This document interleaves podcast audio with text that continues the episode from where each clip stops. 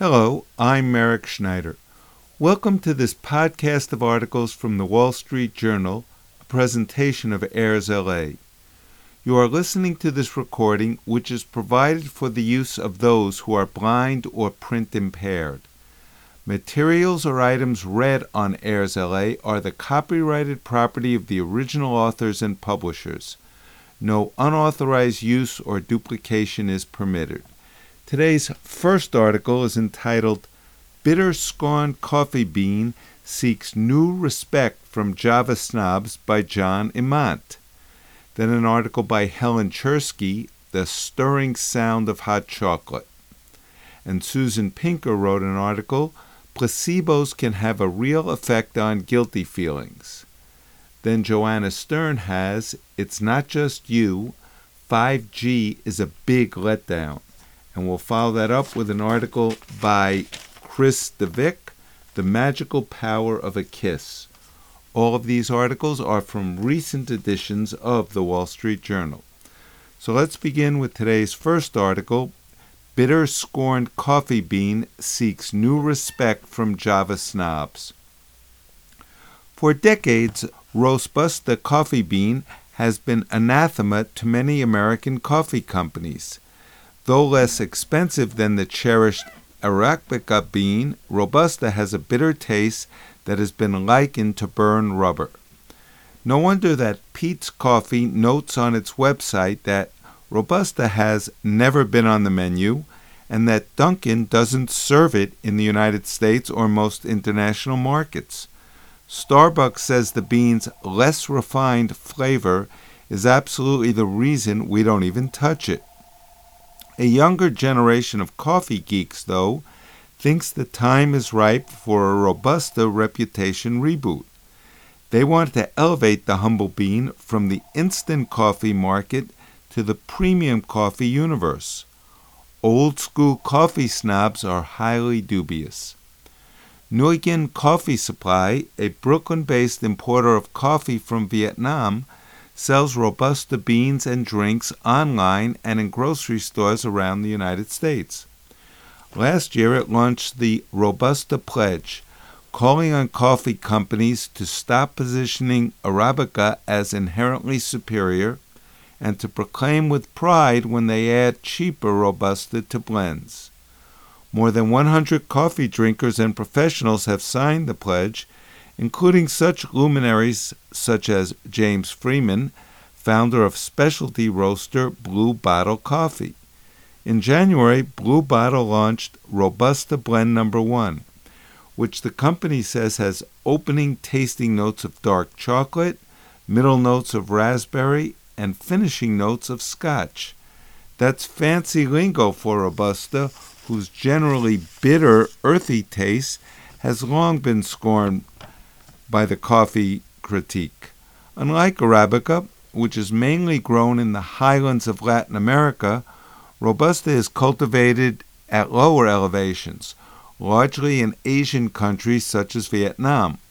Robusta plants have much higher yields than Arabica and are naturally pest resistant, but Robusta growers have tended to invest less in quality because their beans were relegated to low margin instant coffee. The revisionist crowd argues that Robusta can be good if grown and processed with the same care as Arabica.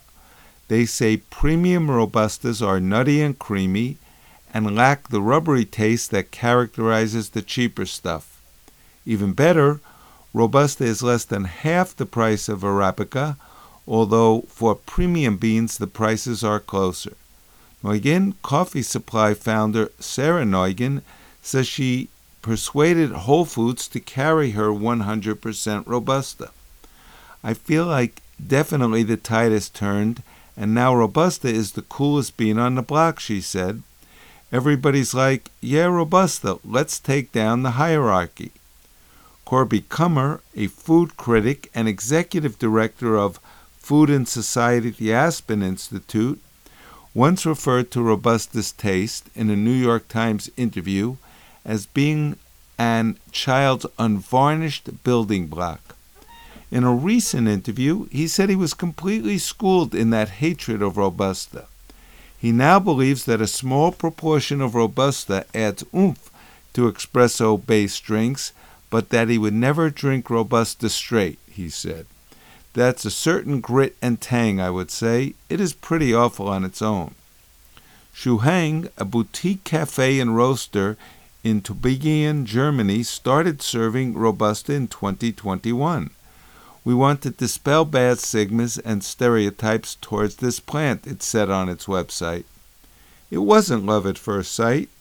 Managers there weren't impressed when they sampled the dark roasted Robusta. It was just not what you wanted coffee to taste like, said Mikolaj Pociecha, Shu Heng's head roaster. They switched to a lighter roast and have been selling Robusta since. Peet's Coffee, the chain that helped kick off the American specialty coffee movement when it was founded in 1966, is reconsidering its decision to serve only Arabica. Doug Welsh, its vice president of coffee and roastmaster, said finding a sufficient supply of high quality Robusta beans is getting easier. We're very bullish on it, he said. The industry shift started a decade ago but has accelerated in recent years.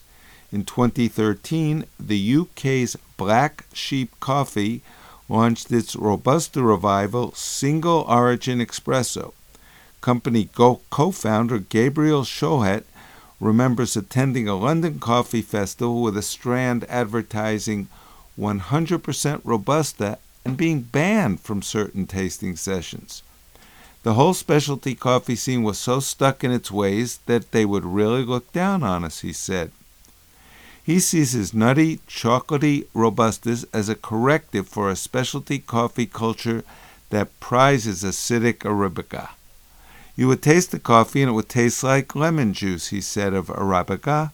Your average person would not enjoy it, and you'd have a super geek barista who would tell you that actually no, that's the way real coffee is supposed to taste.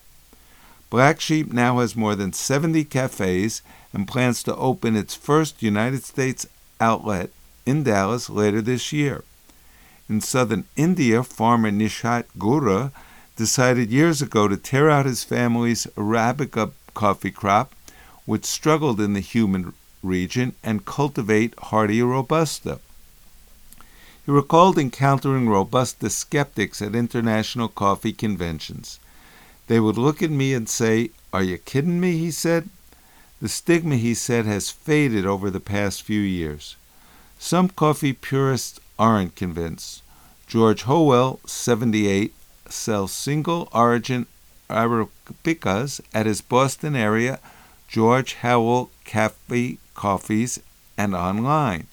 No Robustas are on order. I've only had a robust experience that was in any way for me interesting or positive. An Indian Robusta Arabica Espresso blend he sampled at a convention many years ago, Mr. Howe said. He prefers, he said, sweet and lively coffees. Robusta, he said, is not what I'm after. And now in Helen Czerski, the stirring cha- sound of hot chocolate. As the midwinter gloom settles over the last dregs of festive holidays, I'm finding that the cold and the darkness are offset by one compensating factor. It's hot chocolate season. I'm an unashamed enthusiast, particularly since I don't drink much coffee or tea, so I've spent a lot of time over the years stirring chocolate chips or powder into hot milk or water. You would think that the version with melted chips would easily be superior in every way, but even the cheapest chocolate powder has a little trick up its sleeve the ability to tell you when the drink is ready just by the sound it makes. As you stir powder into the hot liquid, the tinkling of a metal spoon as it bounces around the inside of the mug is very familiar. But try tapping the spoon against the bottom of the mug from the outside. As soon as you pour in the granules, the pitch drops, often by an octave.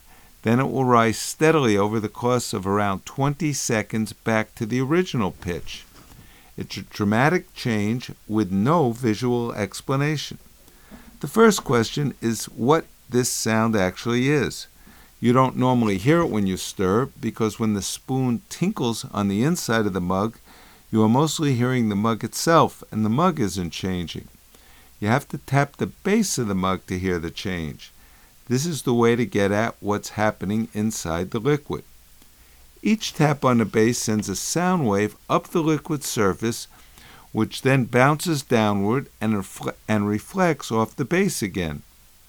A wavelength of sound exactly four times the distance from the bottom to the top of the liquid will create the strongest and most audible note, ringing up and down the depth of your drink. The pitch you hear is set by how quickly the sound travels. The chocolate powder carries passengers that interfere with that speed, pockets of air that are quickly released as bubbles. What matters about the bubbles, whether inside or outside the granules, is that they're squishy. Water is famously hard to compress. If you travel down to the deepest parts of the ocean, the gigantic weight of 10 cubic kilometers of water only squeezes what's at the bottom by about 5%. But if you replace even the tiniest fraction of water with air bubbles, you've suddenly got incredibly squishy sound by comparison. Sound waves travel through this squishy water far more slowly, so the speed and pitch of the sound both initially drop. As the liquid swirls and the granules dissolve, the bubbles that are released rise to the top and burst, gradually returning the liquid to its normal nice high speed sound. That's why after a second or two you can hear the pitch rising. Bubbles that are too small to see are escaping from the mug. Once the powder is all dissolved, the bubbles don't last long. I was curious about how big a pitch difference I could generate, so I heaped instant coffee granules, which work the same way, into a large mug of boiling water and got a pitch change of three whole octaves. Each lowered octave in pitch corresponds to halving the speed of sound, suggesting a reduction from around the normal 3,470 miles per hour to one eighth of that, or a measly 433 miles per hour, just from these tiny in- invisible bubbles. This change in, sp- in sound speed is always there when we make hot chocolate with powder, or instant coffee for that matter but you have to tap in the right way to hear what the bubbles have to say. I encourage you to experience and experiment for yourself. Making hot drinks will never be the same again. Sarah Pinker's article Placebos can have a real effect on guilty feelings. Placebos, medical interventions that contain no therapeutic ingredients, are a mainstay of randomized controlled trials, the gold standard of medical research. In these studies, one group of participants receives an experimental treatment and another gets a placebo, while both experimenters and participants remain in the dark about which group is which. That way, the results aren't influenced by people's expectations. It's good research design, but if you were a patient entering a clinical trial, how would you feel if you found out you were given a placebo instead of a possible treatment? In fact, researchers have found that placebos can be effective even when they are open. Surprisingly enough, taking a sugar pill, pill can be beneficial even when you know it's a sugar pill. Now, a new study published in Nature Scientific Reports recently last December shows that open placebos don't just work for physical pain, they can also reduce negative emotions like guilt. Led by Dilan Sezer, a doctoral student in clinical psychology at the University of Basel, the study recruited 112 healthy university students between 18 and 40 years old. Then there was a baseline assessment of their guilt. Using a questionnaire, we asked, How guilty do they feel in general? said Ms. Sezer. At the next stage of the study, people were asked to write about a specific event in their past that made them feel shame for having treated someone shabbily and the strength of their guilty feelings was assessed with a questionnaire. Then the participants were randomly assigned to one of three groups. The first was given a deceptive placebo.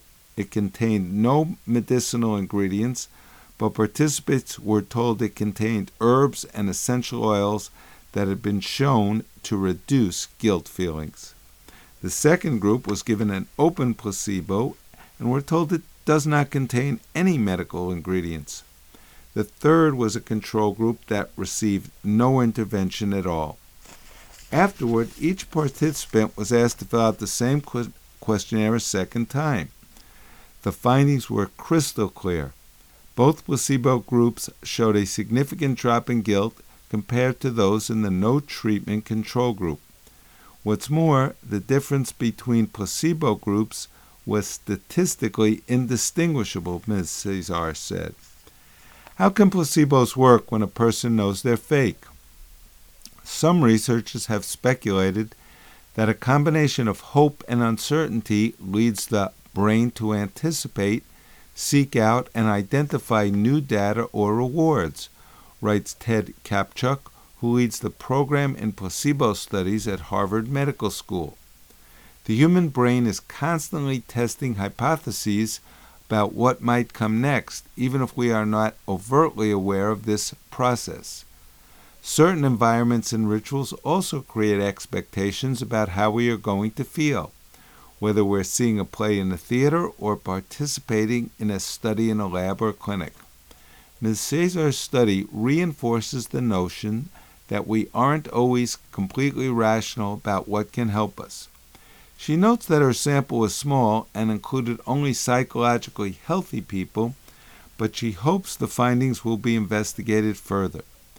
We don't know yet if this will work in a clinical population, she says, but for everyday guilt in young people, it works. And now it's not just you. 5G is a big letdown by Joanna Stern. After a 5G powered robot performed surgery on my foot, I took a 5G powered self driving car to my 5G powered house where a 5G powered drone delivered a guacamole powered burrito. None of that happened, of course. But you know what did happen? I turned off Verizon 5G on my phone and barely noticed the difference the 4G LTE performance and coverage felt just about the same. Three years since the United States cellular carriers lit up their next generation networks and promised to change the game, game hasn't changed. And if you're among the millions of Americans who recently upgraded, you probably already know that. In 2022, 61% of the United States cellular customers access 5G networks, according to Global Wireless Solutions, a network testing and research company. Verizon says it's got the 5G America's been waiting for.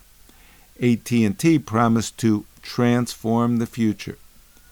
T-Mobile has Miley Cyrus belt out faster speeds nationwide. Yet these tiny 5G indicators on our phones haven't brought us much except maybe a higher bill or a faster draining battery. That's because, unlike the 4G that brought Uber, streaming Netflix, and more, 5G's killer app isn't even for smartphones. It will more likely foster emerging technologies. No need to cry into your 15 page monthly bill, however. Once you understand exactly what kind of 5G you're getting on your phone, and the potential limitations of it, you can at least make better choices about your carrier plan. What's here? Lesson number one in my 5G for Dummies class. There's more than one 5G. There are three main flavors low band 5G, aka status quo. The speeds and coverage are similar to or slightly better than 4G ATT, Verizon, and T Mobile all have this type, which is 5G can often feel like 4G LTE. Regardless of your cellular carrier or plan, The phone's indicator will read 5G when you're on this type of network. Midband 5G, aka sweet spot. Midband offers greater speeds while covering relatively large distances and working well indoors and out. T-Mobile's got a lot of this, which is why the company has led industry speed and coverage tests. Ookla most recently named it the fastest mobile operator in the United States with a median download speed of about 116 megabits per second. Verizon and AT&T's mid-band offerings are more limited right now, but are expected to expand this year. If you're on this type of network on T-Mobile, your indicator will read 5GUC for 5G ultra capacity. On Verizon, your indicator will read 5GUW for ultra wideband. On ATT, it will read 5G plus. High band 5G, A, aka smoking fast, using higher millimeter wave frequencies. This provides the fastest speeds at close range. You need to be near a tower, and the signal has trouble penetrating walls.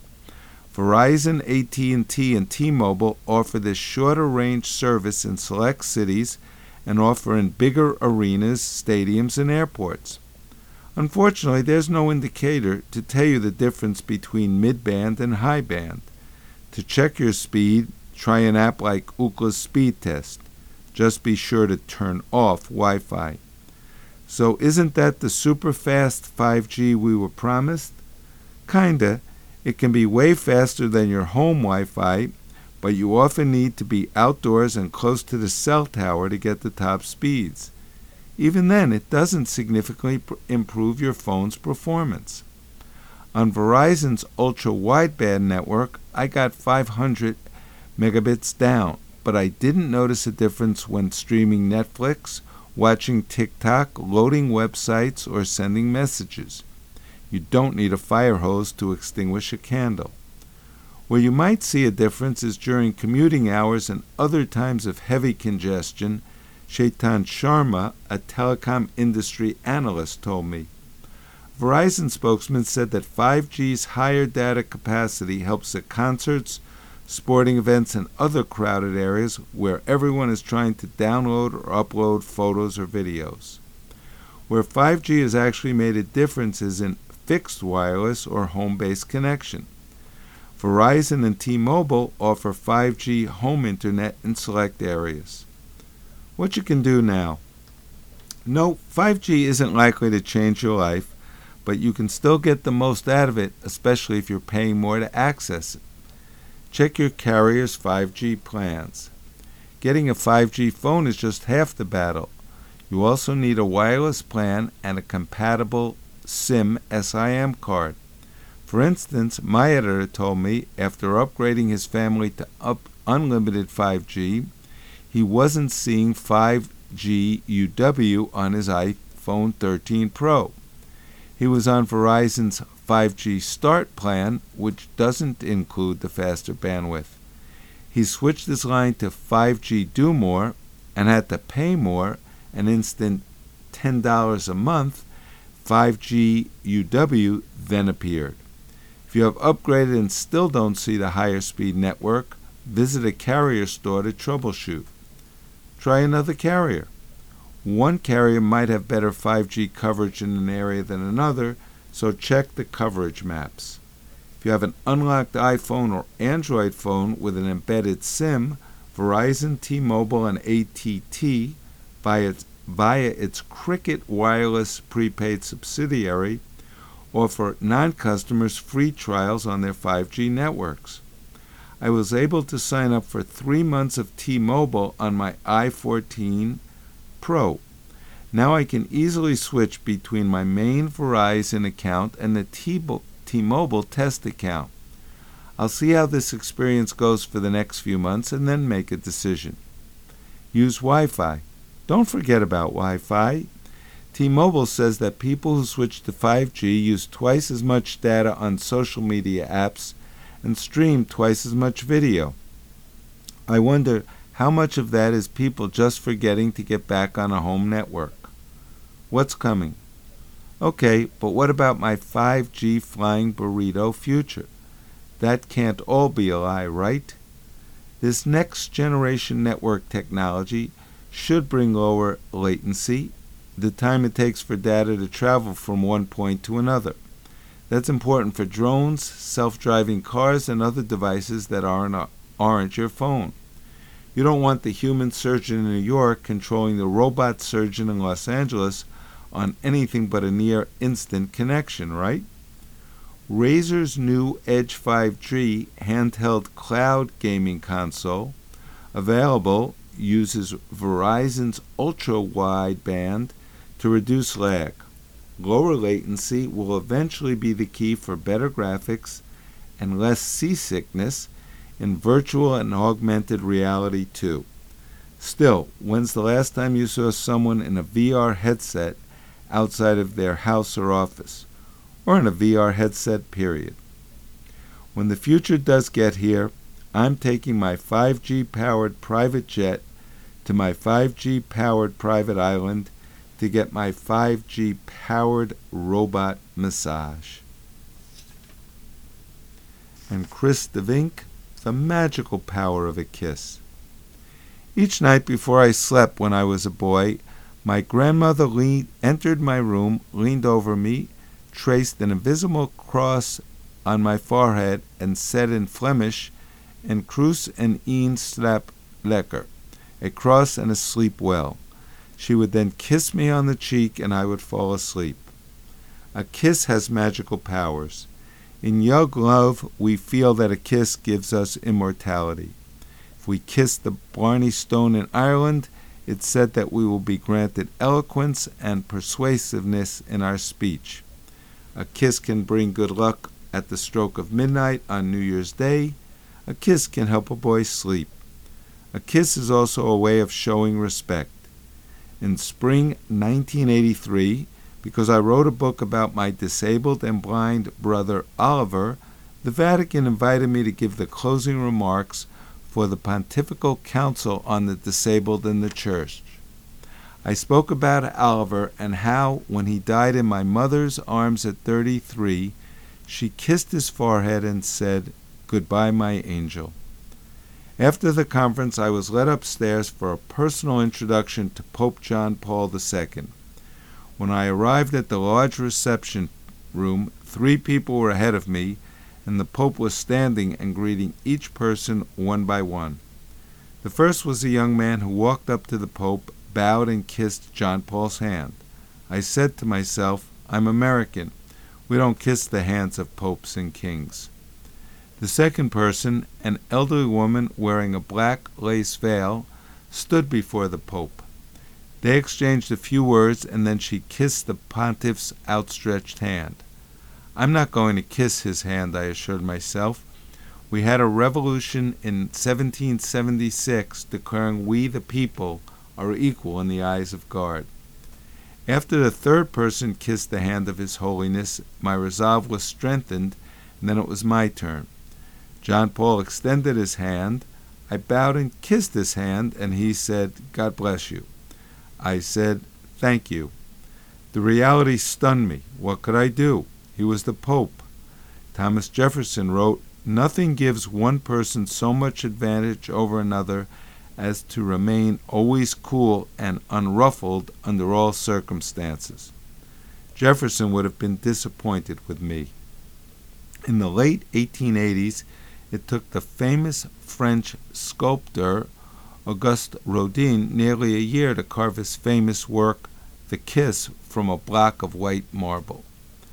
As a senior in high school, I was stunned that Susan said yes when I asked if she'd like to go sleigh riding with me.